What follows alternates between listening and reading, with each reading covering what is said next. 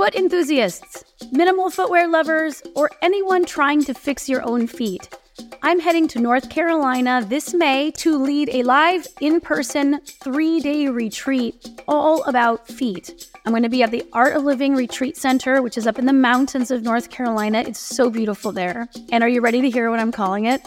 The retreat is called Healing Your Sole, a stepwise approach to building forever functional feet. That's so good, right? If you want to learn all about how to take care of the muscles, bones, joints, fascia, and nerves of the feet, and learn how strong feet and ankles relate to sustainable hips and knees, this event is for you. In addition to the classroom and movement time with me, you're on retreat. So there's delicious meals, a nature rich campus that you can explore on foot, and plenty of time for rest and relaxation, all included.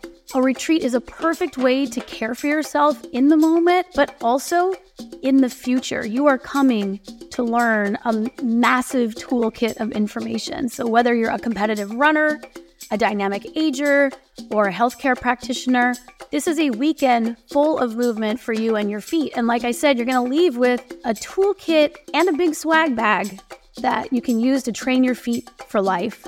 For more information about the movement sessions, the food, the center, head to my website, nutritiousmovement.com slash retreat. That's nutritiousmovement.com slash retreat. Today's podcast is brought to you by Audible. Get a free audiobook download and a 30-day free trial at audibletrial.com slash move your DNA with Katy Bowman. There are over 180,000 titles to choose from, and you can listen to them on your iPhone, Android, Kindle, or MP3 player. Happy summer, friends! This is the Move Your DNA podcast with Katy Bowman. I am Katy Bowman, biomechanist and author of Move Your DNA and a bunch of other books about movement. And speaking of my other books about movement, this summer on the podcast, I'm going to do something many of you have been asking me to do for years. I'm going to read Alignment Matters to you. No, not the entire thing. I'm not making an audiobook, but over the next few episodes, from now until the end of August, I'm going to be reading you some of my favorite essays from Alignment Matters, talk about them, the connections between them, chime in on my own writings, give you some behind the scenes as I feel like it. So I am for everyone doing more of their own work, but this summer, let me do the heavy lifting of this most massive of my books and free up your arms or eyes from holding my book, leaving you free to dig in the garden, walk or move to do your errands, and however else you move and groove. All bodies are welcome. Are you ready to get moving?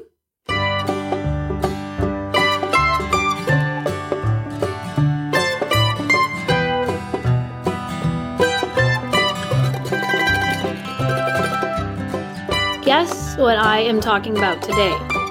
It's feet and shoes and bare feet. And I assume that you're not entirely surprised. Way before I wrote my two books on feet, which are Simple Steps to Foot Pain Relief and Whole Body Barefoot, I was working out feet and shoes and how they related to issues of the toes and knees, hips, and back on my blog. And these blog posts eventually became a chapter in Alignment Matters called Feet and Shoes and What Gets Stacked Onto Them. And it's kind of fun to read back on some of these essays because I can see myself working out various ideas on the whole barefoot slash minimal shoes movement that hadn't taken off then like it had now. It is still very counterculture, but I'd say it's less so 10 years later. And because so many have worked out the ideas beyond the kind of like very general barefoot's natural, throw away your shoes, it's got a stronger toehold now. Sorry. I just punned. Sorry. Sorry. Today's three essays that I'm going to read are all about feet. There's one that's sort of an overview of why bare feet slash minimal shoes, and it's interesting. Like I will still, when I post something on social media, I have been talking about shoes and bare feet for over a decade professionally to the masses. And when I do a post with minimal shoes or foot exercises, there will still be, you know, new people to this material who are like, why does shoes matter? So, as much as it seems like I've belabored the point, I don't think that I actually have when we consider how many people have feet and are trying to use their body to facilitate experiences that they'd like to have. So we're going to do feet again. So an overview that hopefully will fill in some blanks for you new listeners out there. There's an essay on bare feet and injuries, and one on why I cut the footies off my kids' footy pajamas. When I'm done reading the essays, I'm also going to share a quick state of my minimal footwear union 2018. In reading through some of the essays, I was like, oh, I've just grown so much in foot movement and minimal shoe experience and understanding that it's kind of fun to look back on yourself 10 years later. Anyway, here we go. First essay. July 9th, 2010. If the shoe fits. Here's another article I wrote on foot slash pelvis slash balance. Are you bored yet? This one is from July's LA Yoga magazine, and this must have been in 2010. Perhaps the most important piece of the article is the 60 slash 40 rule of weight bearing explained. Enjoy. If the Shoe Fits by Katy Bowman. That's me. After you've twisted, lunged, lengthened, and aligned, focused, prepared, repaired, and reset, you must get off the mat.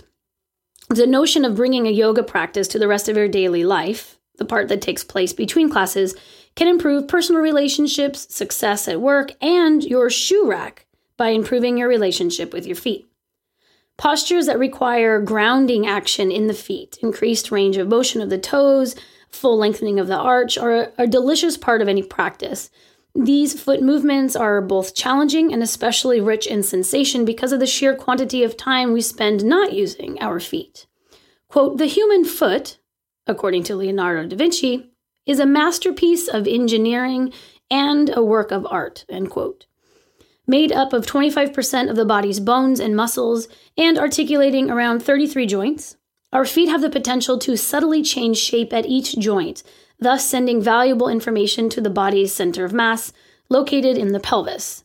The tiny stretches in between every one of the foot's 26 bones are a gold mine of proprioception that allows the pelvis to make three dimensional positional adjustments. Optimal foot health, however, has been compromised in a very large way due to the heavy use of footwear over a lifetime. Different characteristics of various types of footwear have unique effects on physiology and mechanics. The limitations footwear places on motion of the foot, along with motion of the ankle, knee, hip, and sacrum, are not equal across all types of shoes. The healthiest footwear is one that interferes little with your natural body movements. Barefoot is best. It would be unfair to discuss footwear without clearly stating that optimal foot health is ultimately reached through full shoeless interaction between nature and foot. Foot health can become compromised, however, when you walk on unyielding man made surfaces that may or may not be speckled with broken glass and other dangerous items. Small doses of being barefoot, and wearing socks is okay too, can be done in your home. Just make sure that the jacks are picked up before you do, and I would also say Lego, right? Minimalist footwear brands like Vibram Five Fingers are also great options for using your feet. Before you go bearing at all, keep in mind that the supporting structures of the feet have been, for the most part, inert the bulk of your life. Loading fresh arches on long walks after removing a lifetime of support can stress and strain tissues. It is important to think about building strength in the musculature of the feet just as we would do any other part of your body. Start with smaller doses of barefoot walking and make sure you do lots of foot stretching in between walking sessions. Pamper your feet which will help them be happier as they cart you around. A coconut oil foot massage and non toxic pedicure can be a mini vacation as Southern California heats up and dries out this summer. Eliminate the heel. Not quite ready to go au naturel? Shoes that closely mimic barefoot walking, such as Earth Footwear's negative heel technology, can really drive home the weight should be in your heel feeling. Podiatric journals have recently become riddled with articles illustrating that for every positive degree of heel, so for a point of reference, the one inch found on a man's dress shoe creates an average angle of 12 degrees. There is a resulting angle of deformation in the lumbar spine, pelvis, knees, and or ankle.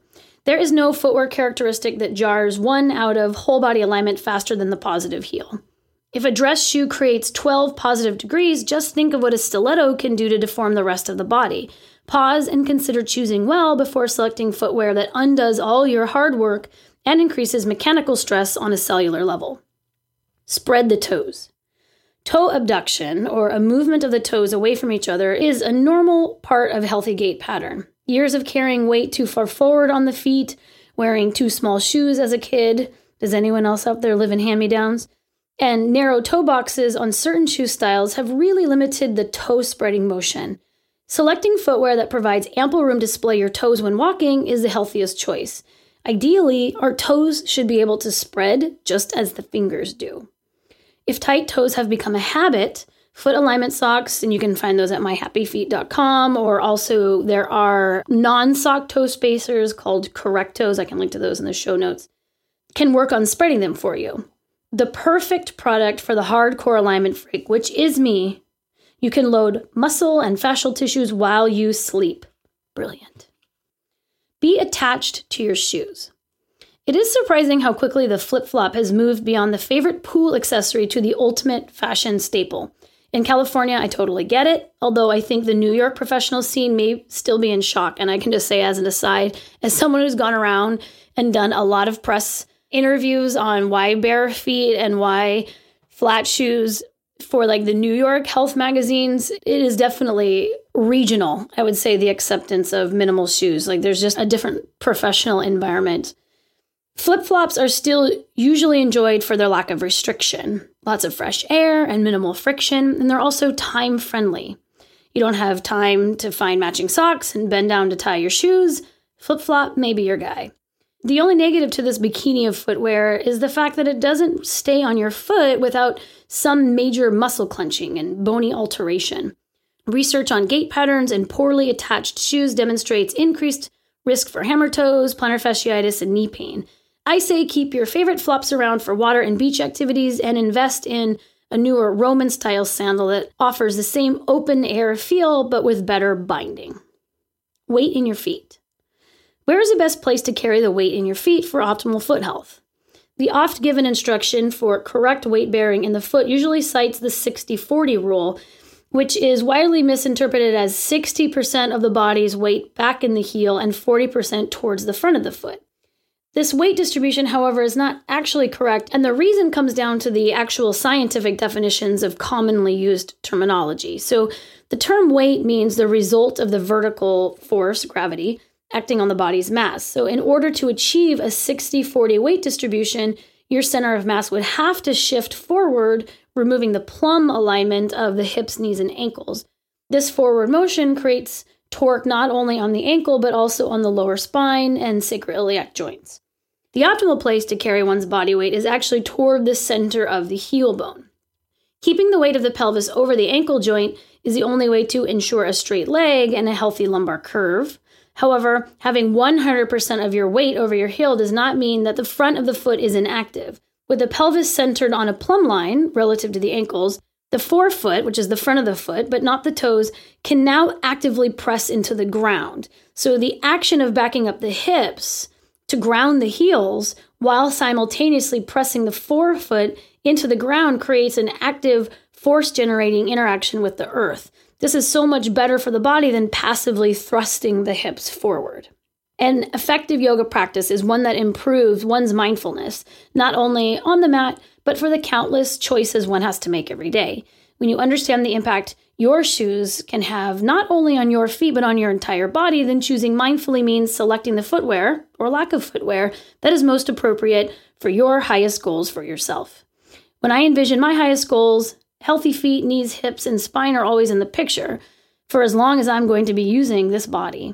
That doesn't mean you won't catch me in flip flops when I'm down by the beach in Maui. It just means that every step I take will honor the works of arts that I am stepping on. So, just to recap, kind of the big takeaway of the 60 40 is kind of confusing when I when I read my own terrible writing. If you take your body weight and distribute it between the front of your foot, it's like a passive distribution if I let my hips go way out in front of me, I can say that I can read on a pressure sensor underneath my foot that I've got a certain amount of pressure in the back of my heel and a certain amount of pressure in the front, or I've I've carrying my weight distributed over both feet. So again, what you're reading is the ground. You're reading the ground's response to what's on top of it. But if I back my heels up, I've got all my weight over my heels now, which means I've got this, I'm using more musculature to hold me up actively in this case. The front of my foot is still pressing down into the ground, which means I can have pressure in the front and the back of my foot, meaning even with my weight entirely over my heel, I still have pressure in the front of my foot, but that pressure is active, meaning I am plantar flexing. That's the motion of pointing your toes. I'm pointing my toes into the ground, which means the front of my foot is active in the ground. So if I'm reading the sensor beneath my feet, there is still pressure in the front of my foot when my hips are all the way backed up.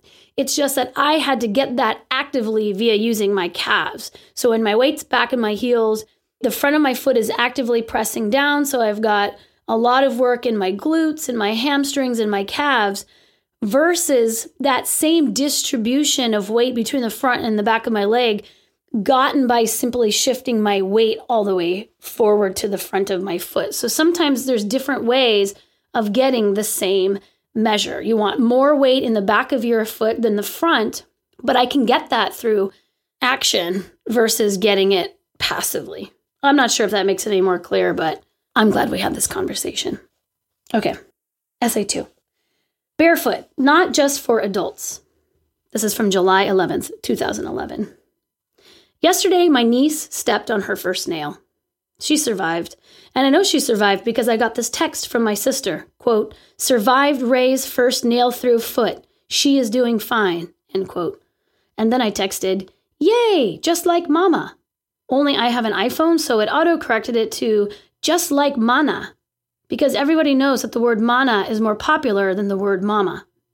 And then she texted back, Dada, and I'm not sure why. Did her husband step on a nail too as a kid? Did one of her 47 kids have the phone?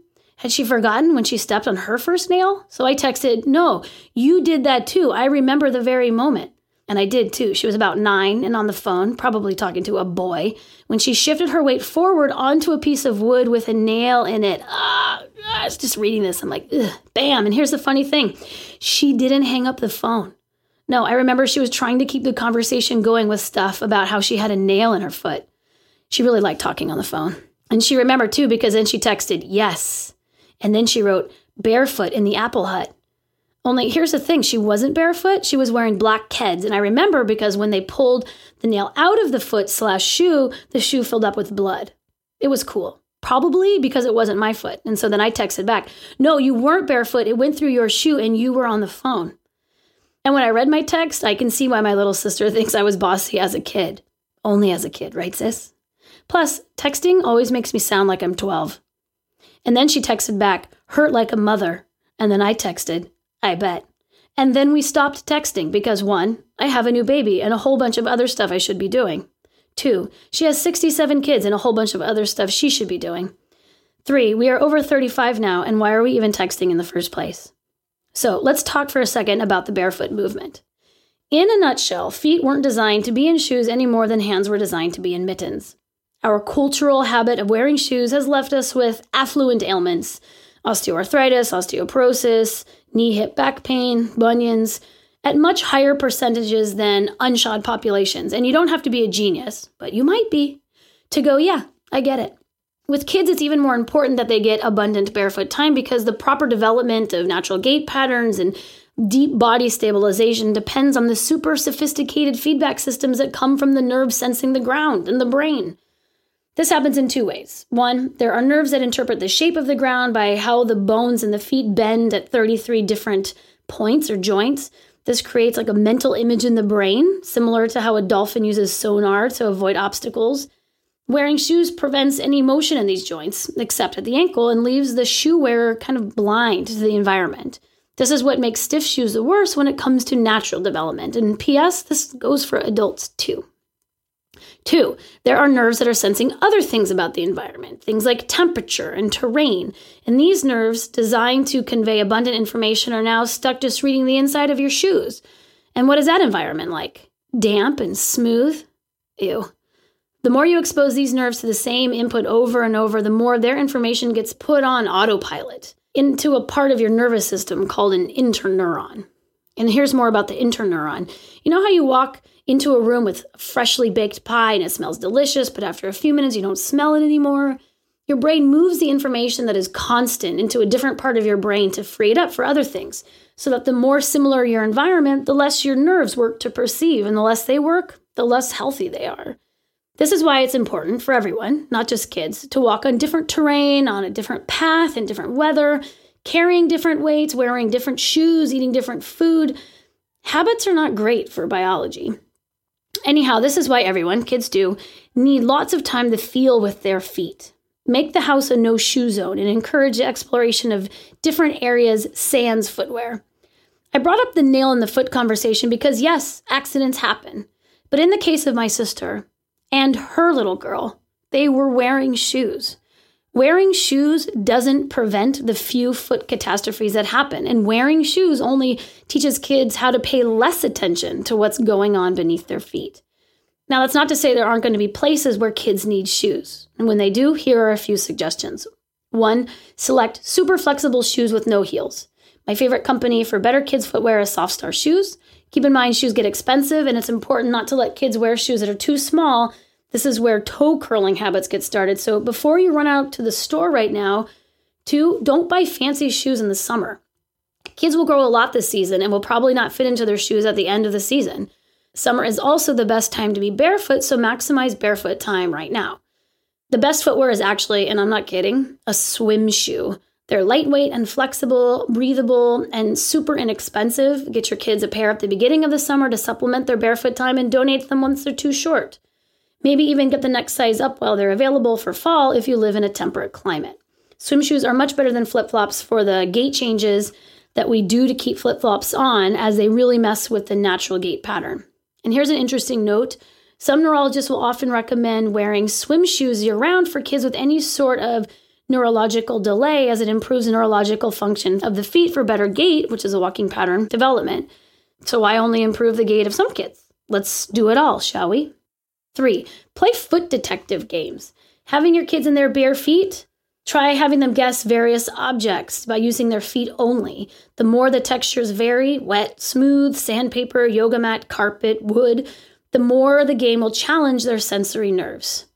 Four, have a little foot massage time before going to bed. Just like book reading, add a five minute rub into the bedtime tasks.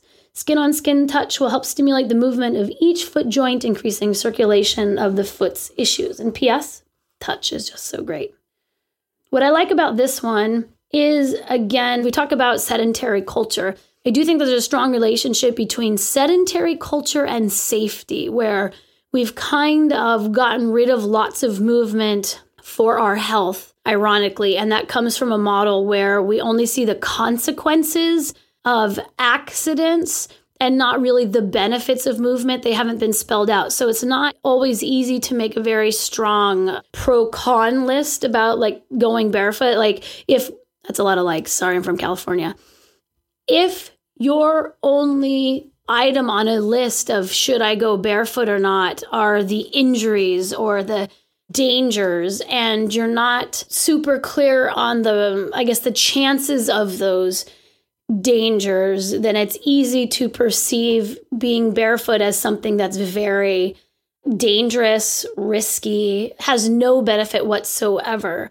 But when you add the pros to the barefoot list, which involve like the movement, and it's not just movement of the feet itself, but really the ability to engage in more complex environments, just moving. I'm, that's not even to say all of the other benefits that have come out about barefoot and nature and that exchange. Like there's more and more, I would say, coming all of the time to pay attention to. So just, I include that one specifically because there is a relationship between what you do to protect yourself and sometimes a loss of skill. So, when everyone has worn shoes for a very, very long time and has never been taught to pay attention to their feet or what they walk on, it kind of creates a culture where there's a certain disconnect between, I mean, there's a loss of the skill, frankly, for barefoot, but then there's just kind of a lack of awareness overall. And then, therefore, you're more likely perhaps to not be as invested in keeping an area clean or garbage free or you won't be as mindful as where you let your animal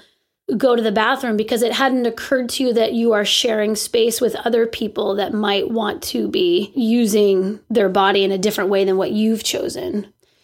I've been reading a lot and, and watching a lot of work about bureaucratic land management, BLM's way of managing multi use spaces when there's different animals and different needs shared by a particular space. So, as someone who likes to go barefoot a lot, I would say I'm super mindful about how I use my space when I'm not barefoot. So I don't know. I included that because I think that there's the idea if you just keep your shoes on, everything's going to be all right. And I don't know if that's the case.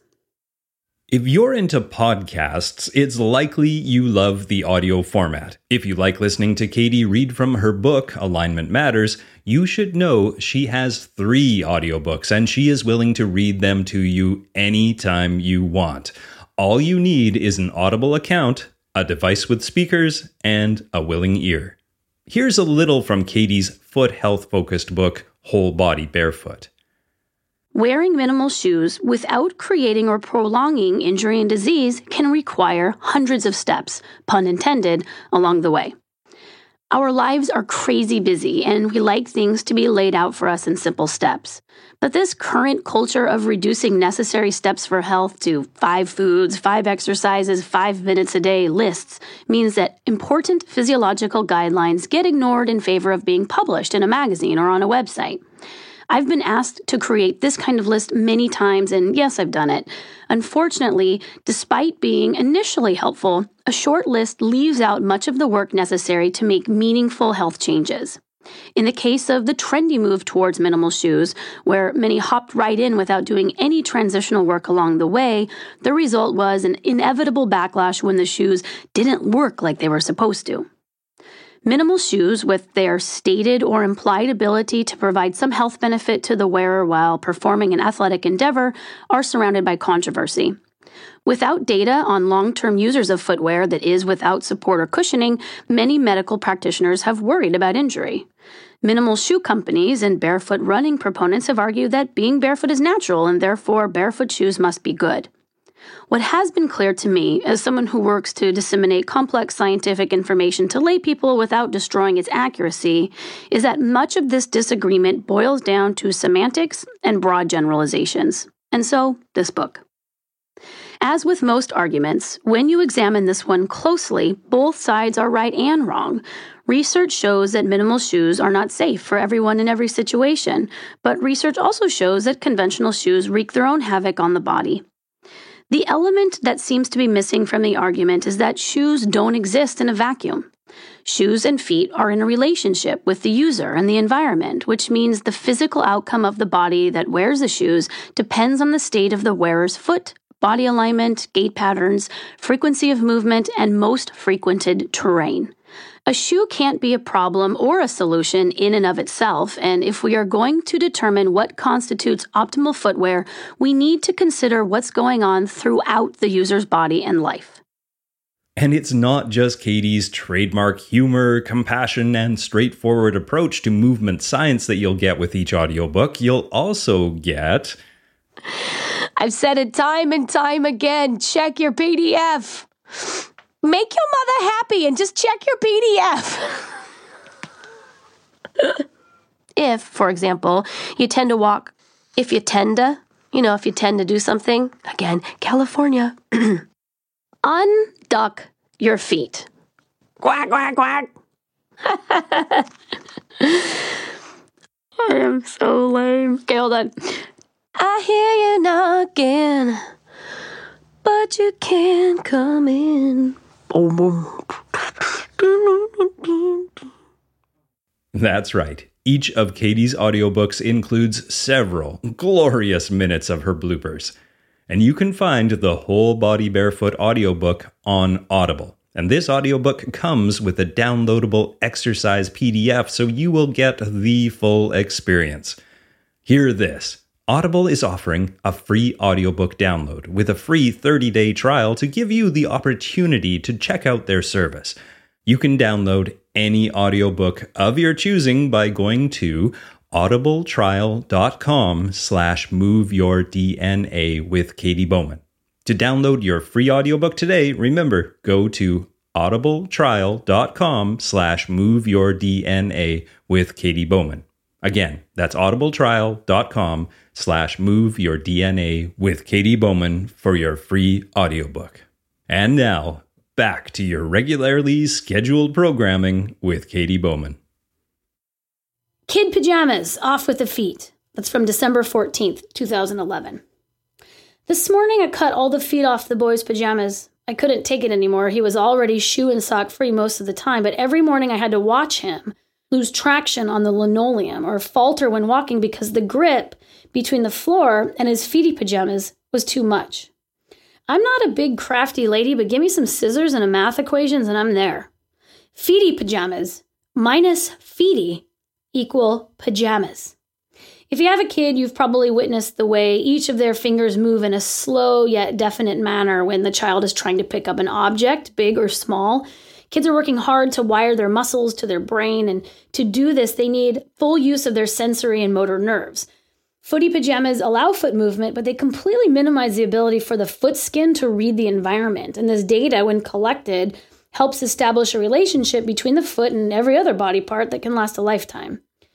The feet have the same amount of motor potential as the hands, yet we don't think much about slapping on a big fuzzy slipper when babies are learning their very first movements.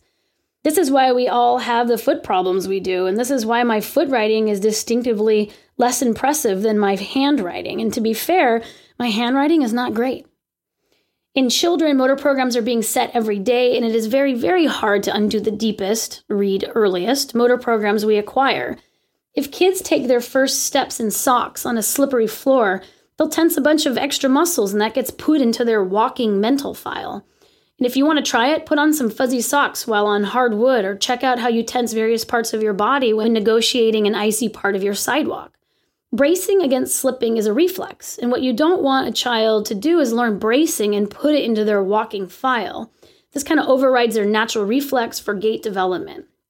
Even if your kid isn't slipping about the place, Putting a wrapper around one of the most sensitive parts of the human body has a nerve deadening and muscle atrophying effect.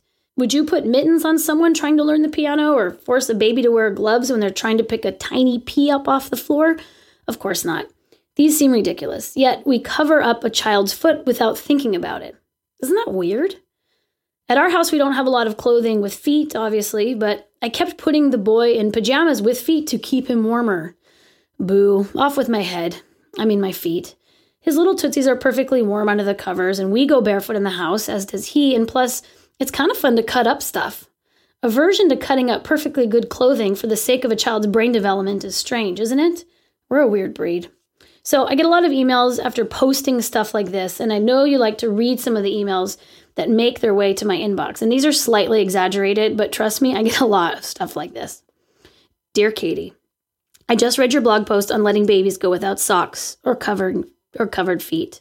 It's very cold where we live. We live in an igloo, actually. There is no floor, just snow, and I really want to make sure my child's feet develop properly. So, do you think that he should be barefoot, even though, as I said, the floor is below freezing? I'd appreciate any help in figuring this one out, and I really like your blog. Dear Katy, I love your blog. Thanks for writing such helpful information. I just read your post on letting babies go without socks or covered feet, and I'm sure what to do at our house, though, and I'm hoping you can help me figure it out. I am a mosaic artist, and my husband is a carpenter. We live in a hardware store that has nails instead of regular flooring, and in between those nails are huge shards of glass from my pieces, and I really want to make sure my child's feet develop properly. So, do you think that they should be barefoot even though our house is very dangerous for bare feet? What would you suggest? Thanks again. I know you're very busy. I just can't figure this one out.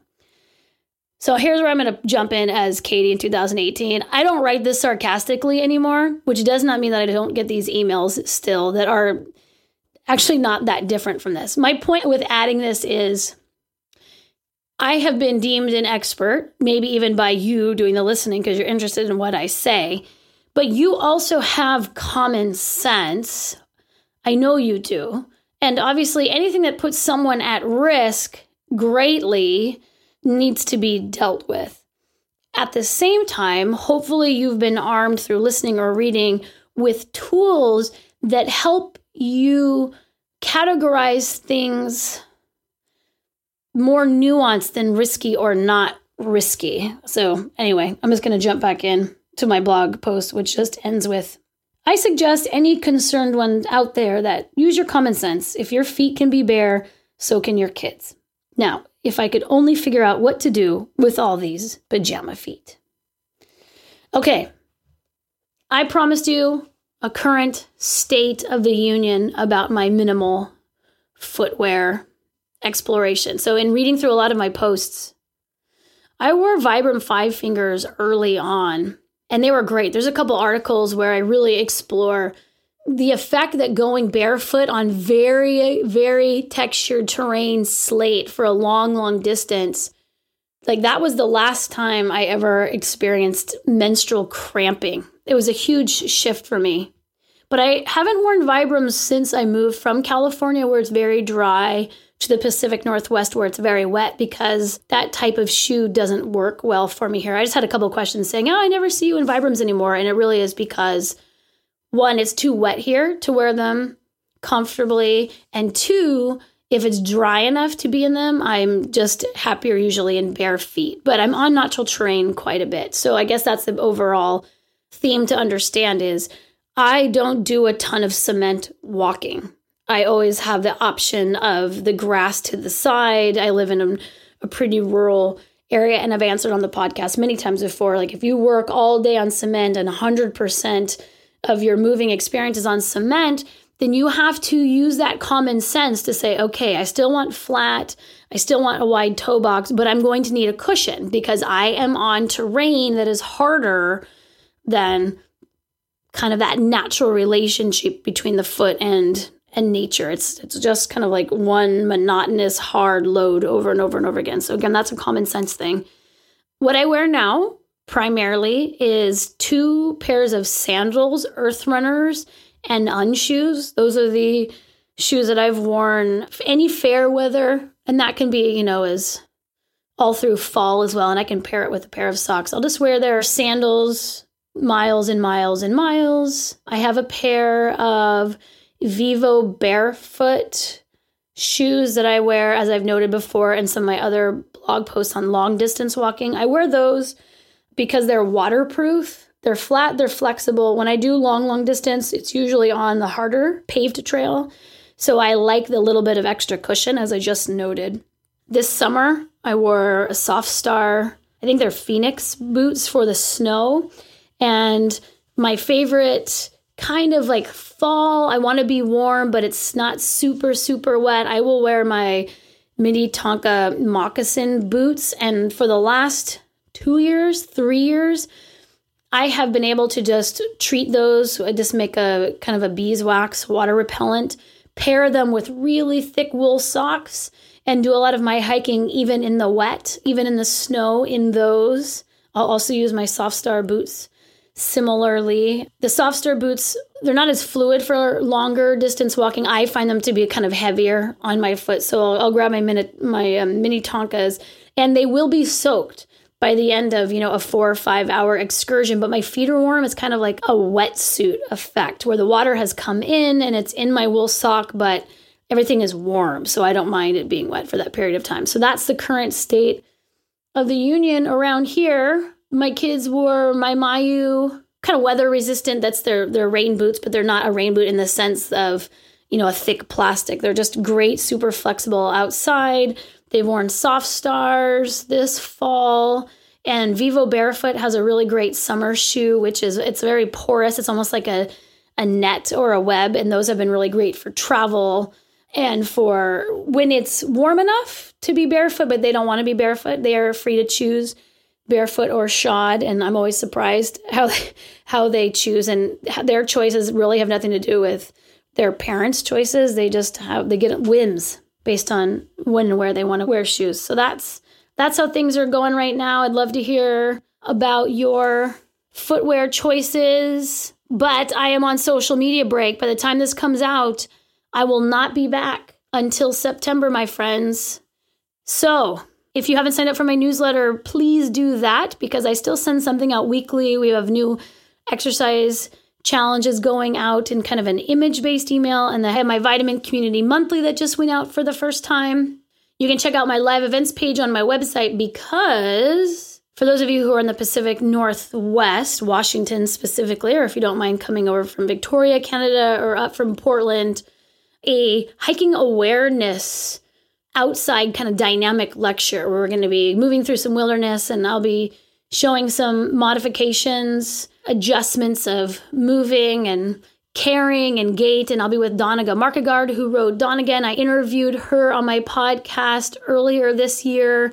She's going to be talking about using using your senses differently than maybe you're used to using them. So we talked before about that idea of when you're barefoot, when you're unshod, you pay more attention because you have to.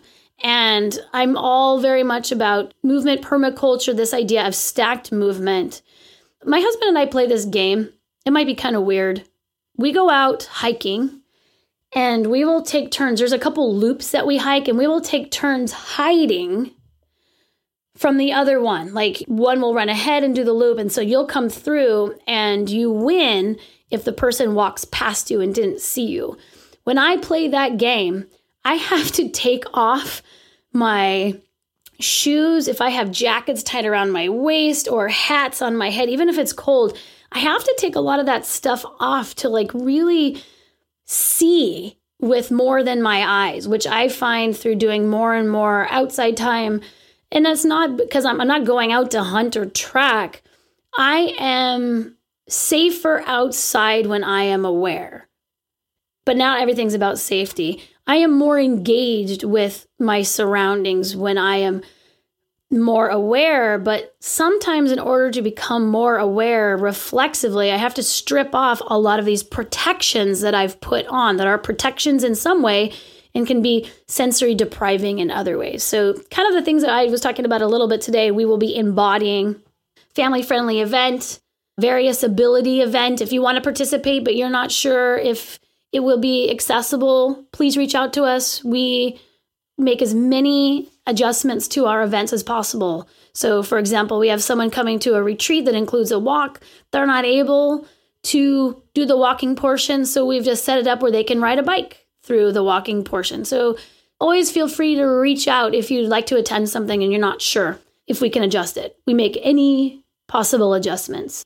Okay, and with that, I just want to say thanks, everyone. For more information, you can visit nutritiousmovement.com and sign up for my newsletter. If you have a question or if there's something you'd like to know, email podcast at nutritiousmovement.com. If you enjoy listening to Move Your DNA, please consider leaving us a review on iTunes or wherever you listen to podcasts. Your review helps other listeners decide whether they should take a chance on this podcast. And on behalf of everyone at Move Your DNA and Nutritious Movement, thank you for listening. We appreciate your support. Have a good time out there, friends. This has been Move Your DNA with Katy Bowman, a podcast about movement. Hopefully, you find the general information in this podcast informative and helpful, but it is not intended to replace medical advice and should not be used as such.